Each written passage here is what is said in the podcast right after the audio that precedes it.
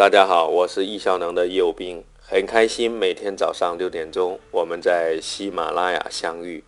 感谢所有的老朋友，也欢迎今天刚刚加入的新朋友。时间是一个人最稀缺的资源，人人都需要时间管理，忙就来学易效能。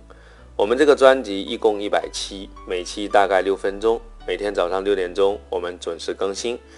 最近这个系列我们讲述的主题是。工具，工欲善其事，必先利其器。易效能就是把所有的时间管理理念融会贯通，并通过工具来落地。如果你熟悉之前的理论部分，那你一定要学习工具的部分，把这两个结合在一起，你就可以不断的提升你的效率。今天我们继续来分享一个新的工具，它叫扫描全能王。我们很多时候会有这样的一个场景，就是我们过去有大量的文件，我们把它放在家里或者放在办公室里面。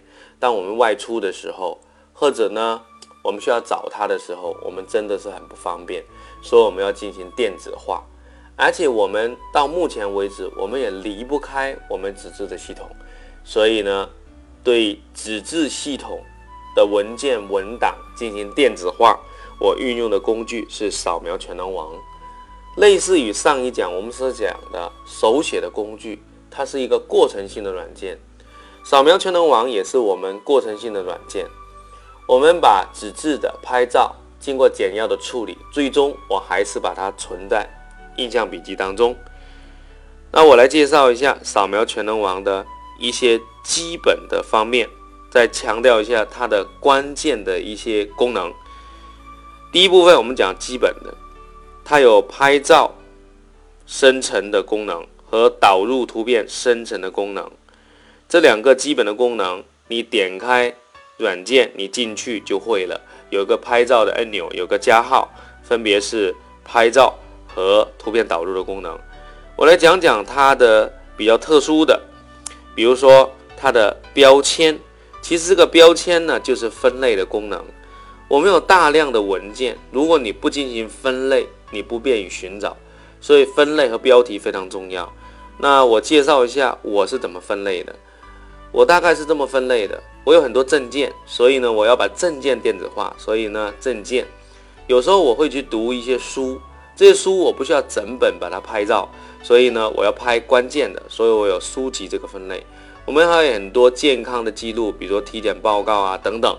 那我会把它分类，一个叫健康的标签，还有我们有合同啊，这不用讲了。说明书、保修卡，旅行过程当中也有一些需要做记录的，家庭里面的一些记录，比如孩子的一些文档、成绩单啊之类的，工作当中的会议纪要啊、重要文档啊，还有学习过程当中的一些笔记啊等等。那你可能分的跟我不太一样，不过没有关系，你一定要先建立好分类。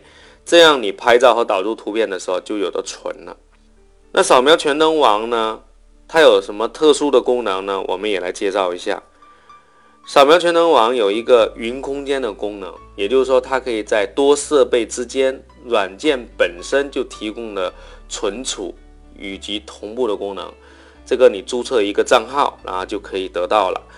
有的需要花费，但是好像它给一定的免费的空间啊，我一般也会用一用。但是我不作为最终存储的地方，我先存在这里，然后呢，我会导出到印象笔记当中。它导出也很方便，而且我们可以把它导出成 PDF。PDF 的好处是文档比较小，但它有坏处就不易更改。所以，我们扫描全能王的底稿也要保存好。比如说，当我们的证件更换的时候呢，我们全家的证件这个文档我们就需要更改了。我们就来扫描全能网去再拍一遍，然后再把原来的删除掉，再重新生成一个 PDF 的文档放在印象笔记当中。那你们可能会问我，为什么不直接用印象笔记呢？印象笔记来保存，目前它没有生成 PDF 的功能，你只能拍一张张图片进去。这样呢，第一，它的坏处是文档比较大；第二，就是说。你要分享给别人很不方便。PDF 分享是很方便的，所以我们每一个软件都有它的特点，你不能按照厂商所宣传的，它能满足所有的需要，它一定不能满足所有需要，它满足所有的需要呢，也不见得做的最好的，叫术业有专攻，好吗？你来易效能，我们就会告诉你每个软件之间的优势和劣势，然后你融会贯通把它弄好。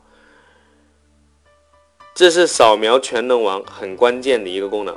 那扫描全能王还有一个非常好的功能，我最后来讲，也就是说，它可以在拍照和导入图片的时候，可以对每张图片进行自动裁边。